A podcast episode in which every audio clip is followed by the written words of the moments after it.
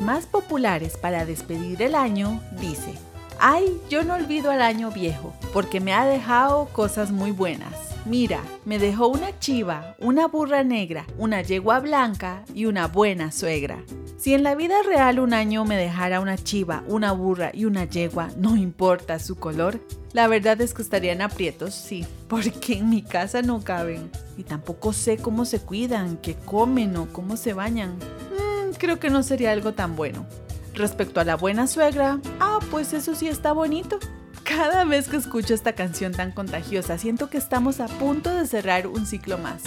En honor a ella, hoy vamos a revisar qué nos está dejando el año viejo que sea tan bueno como para no olvidarlo y que hablemos de él por mucho tiempo. Soy Lili González y le doy la bienvenida al episodio número 57 de Positivo.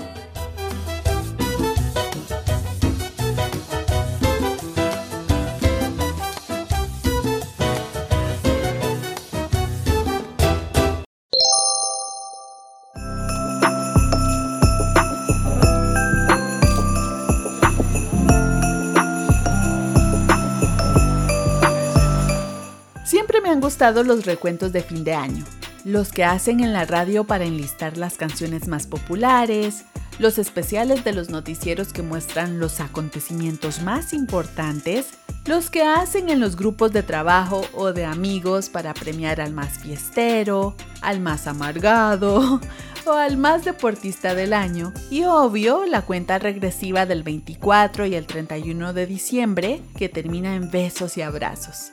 Me parece una forma entretenida de cerrar esas etapas que los humanos organizamos para contar el paso del tiempo y que llamamos años. Comencé a revisar varios listados de noticias para elegir un top 10 y resumir el año con cosas que pasaron, pero esa búsqueda me bajoneó, porque en la mayoría se resaltaban las guerras, la controversia política, los problemas económicos, terremotos, huelgas, eventos contra los derechos humanos, el nombramiento de un nuevo rey del pop. No, no, no, no, puras cosas del fin del mundo. Entonces recordé el objetivo de este podcast, que es compartir mensajes positivos que equilibren la balanza de la información que nos llega. Esas malas noticias seguramente ya las vio, escuchó y vivió muchas veces en el año, porque esas se esparcen muy fácilmente. En cambio las buenas son más lentas y a veces ni se publican. Así que, ¿por qué mejor no hacemos un recuento de las cosas más positivas que vivimos en este año a nivel personal? En otros episodios hemos aprendido que mientras más espacio le demos en nuestro cerebro a lo bueno que nos pasa, es más fácil reconocerlo y darnos cuenta de que a veces, aunque lo malo parezca muy grande, cuando se le compara con las bendiciones que recibimos, el dolor se reduce. Así que hoy vamos a recorrer un top 10 nuevo en el que yo le voy a contar algunos eventos que marcaron mi año y al escuchar este sonido, le pido que ponga en pausa el episodio unos segundos para que piense o le cuente a quien esté a la par suya si vivió algo similar y lo celebremos juntos, ¿ok? Y luego recuerde darle play de nuevo para seguir escuchando la lista, por favor. Así que comencemos este top 10 de lo más positivo que nos pasó en el 2023. Posición número 10. Lograr una meta propuesta en enero. Uno puede hacer una lista de propósitos o tener solo uno para el año, y por lo general se hace en enero, porque enero es como el lunes de la semana, cuando uno quiere empezar a hacer las cosas bien. En mi caso logré priorizar el tema de la salud, Así que visité a varios médicos este año para hacerme chequeos de todo, así, por voluntad propia, y me puse en control con un par de cosas. Hubo otras metas que no alcancé, pero al menos esta era la más importante, porque a cierta edad a uno ya le importa la salud. A usted, ¿cómo le fue con sus metas del año? ¿Logró alguna? Posición número 9. Superar un miedo. Los miedos son sentimientos negativos que nos producen inseguridad y nos acompañan gran parte del tiempo. El problema no es el temor, sino cómo lo percibimos y nos afecta para actuar al punto de inmovilizarnos. Superar un miedo, aunque sea pequeño, tiene su mérito. En abril tuve que viajar sola al extranjero por primera vez. Iba a Panamá. Y fue cuando en mi país se reportaba un aumento histórico en casos de violencia e inseguridad. Así que evitaba salir sola de mi casa si no era necesario porque la cosa no andaba muy bien.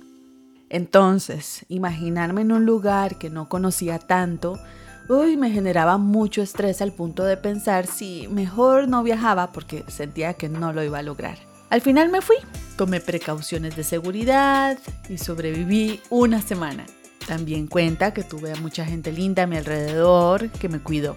Por cosas del destino tuve tres viajes más, así como para asegurarme de que ese miedo quedara bien enterrado. miedo superado, reemplazado por precaución siempre. En su caso, ¿superó algún temor en el 2023? Posición número 8. Ganar una batalla. Estoy segura de que usted ganó más de una porque hay periodos en los que las batallas internas y externas se juntan y no nos queda más que pelearlas a veces sin darnos cuenta. O abandonarlas, que también es una opción para terminar las guerras. Este año a mí me tocó pelear mucho con el síndrome del impostor, o de la impostora, no sé cómo se dirá bien. Ah, es esa vocecita interna molesta que nos dice que no seremos capaces de hacer algo que representa un reto para nosotros, como por ejemplo hablar sobre un tema que no dominamos, tomar nuevas responsabilidades, dirigir reuniones ante gente que no conocemos, resolver problemas que nunca hemos tenido y muchas otras. Yo la escuché demasiadas veces este año, pero la mayoría del tiempo logré callarla. A veces me hacía maratones de podcast para no oírla y funcionó. ¿A usted cómo le fue con sus batallas? ¿Tuvo que resolver algún problema que le aquejaba? Posición número 7. Adquirir una nueva habilidad. Aprender siempre nos da mayores oportunidades y los conocimientos para obtener beneficios. No solo se aprende en un aula, también podemos aprender cosas por otros medios para afinarnos en oficios como, no sé, cocinar, reparar cosas, materializar las ideas, manejar mejor las relaciones y muchas más. Con una que hayamos logrado nos merecemos un brindis. La habilidad que puedo resaltar con mucho orgullo es que como tuve que visitar tantos médicos este año por mi meta de enero, ya sé cómo funcionan los servicios de la clínica pública de mi localidad. Ay, es que los trámites médicos suelen ser cosa que solo los papás y mamás conocen. Cuando uno no suele visitar el centro médico, uno está negado para saber esas cosas.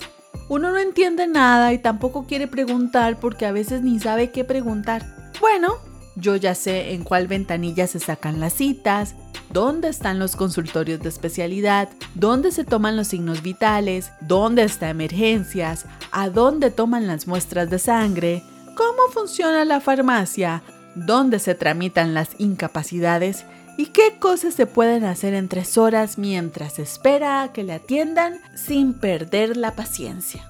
Cuando uno logra eso, ya está en un nivel de inmortales. ¿Y usted aprendió algo nuevo este año? Posición número 6. Probar una comida nueva. Comer es uno de los grandes placeres de la vida y es divertido probar nuevas comidas de vez en cuando, porque un platillo nuevo se puede convertir en nuestro favorito. También aplica si en su casa se inventaron alguna nueva forma de cocinar algo y resultó bien.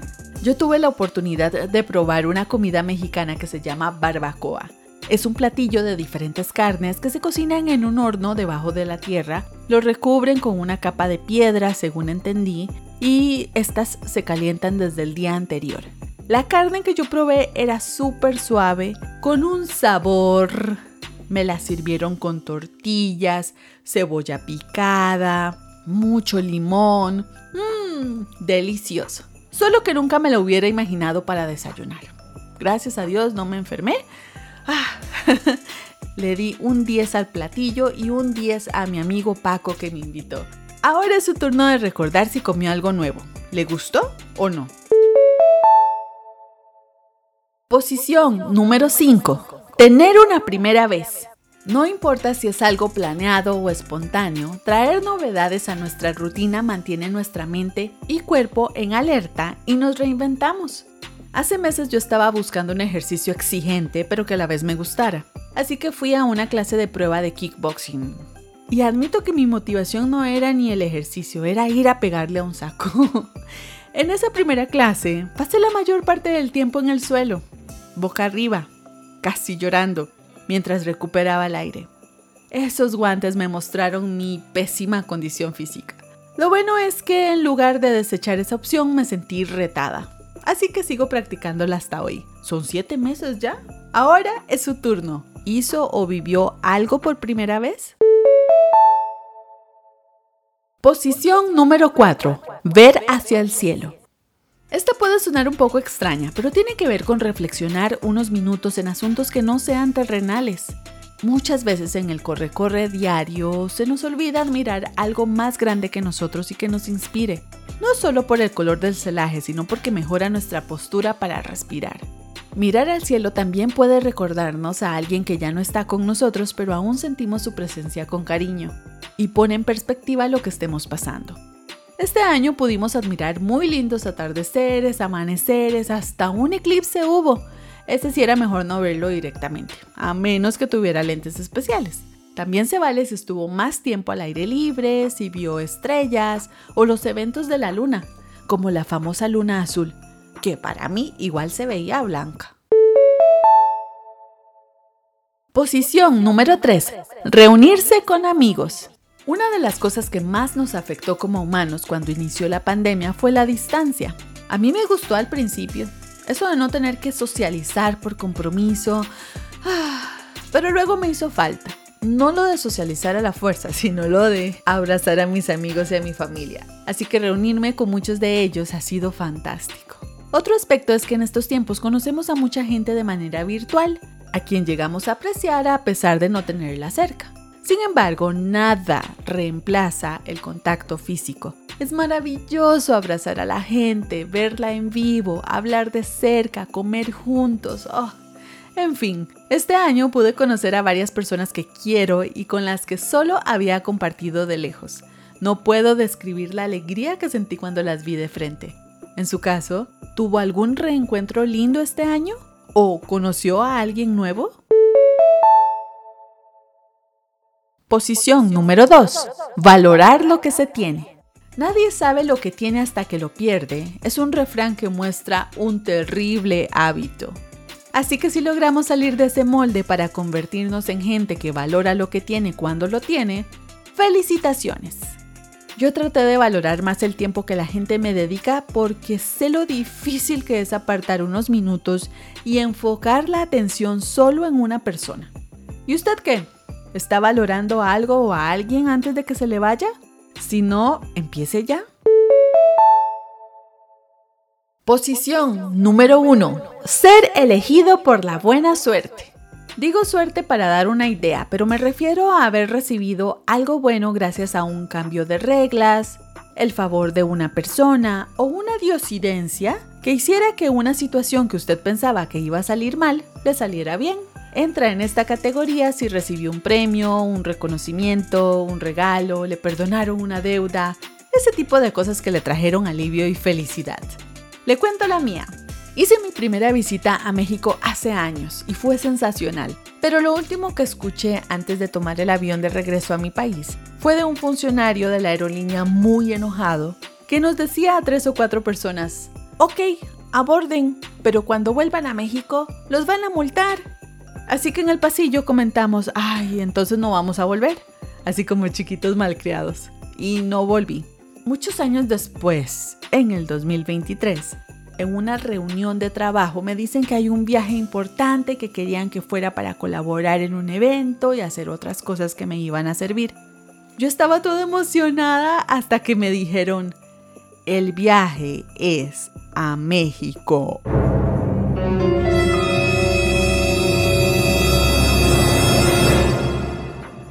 Ay, ahora sí tenía que resolver mi asunto de la multa. El asunto por el que aquel señor me había regañado. Y bueno, la verdad es que suena más grave de lo que era. La razón de su sentencia no era porque delinquí en algo serio o provoqué disturbios en el aeropuerto por ser una mujer muy peligrosa. No, mi falta fue no llenar un formulario de salida que me habían dicho que no se debía llenar y al final resulta que sí. Ese es el mayor peligro que he representado en este mundo. La cosa es que no encontré nada de información sobre el asunto antes del viaje, y así me fui, con un dinero extra por aquello del cobro y listo. Desde que me bajé del avión, iba pensando en a quién llamar si la multa es muy alta y no la puedo pagar, si es posible que reciban mi reloj en caso de que no me alcance el dinero, en fin. Cuando llego al puesto de migración, presento mi pasaporte y la señora que me atiende se queda viendo su monitor durante muchos segundos. Y muy seria me pregunta si ya había estado en ese país antes. Le digo que sí, que fui para mi luna de miel. No me dice nada por otros cinco largos segundos. y luego me dice, bienvenida. Quizá me arriesgué de más al quedarme ahí, pero es que ya no podía seguir viviendo con la duda y no quería meter la pata de nuevo. Entonces, antes de alegrarme, le pregunté si al salir del país necesitaba llenar alguna otra cosa. Y me dice, no, ya no es necesario. Ahora todo está en el sistema. Tomé mi pasaporte, lentamente levanté mi cabeza, dirigí mi mirada hacia la siguiente puerta que debía cruzar, que por cierto, se veía ligeramente iluminada con una luz dorada y al fondo se escuchaba.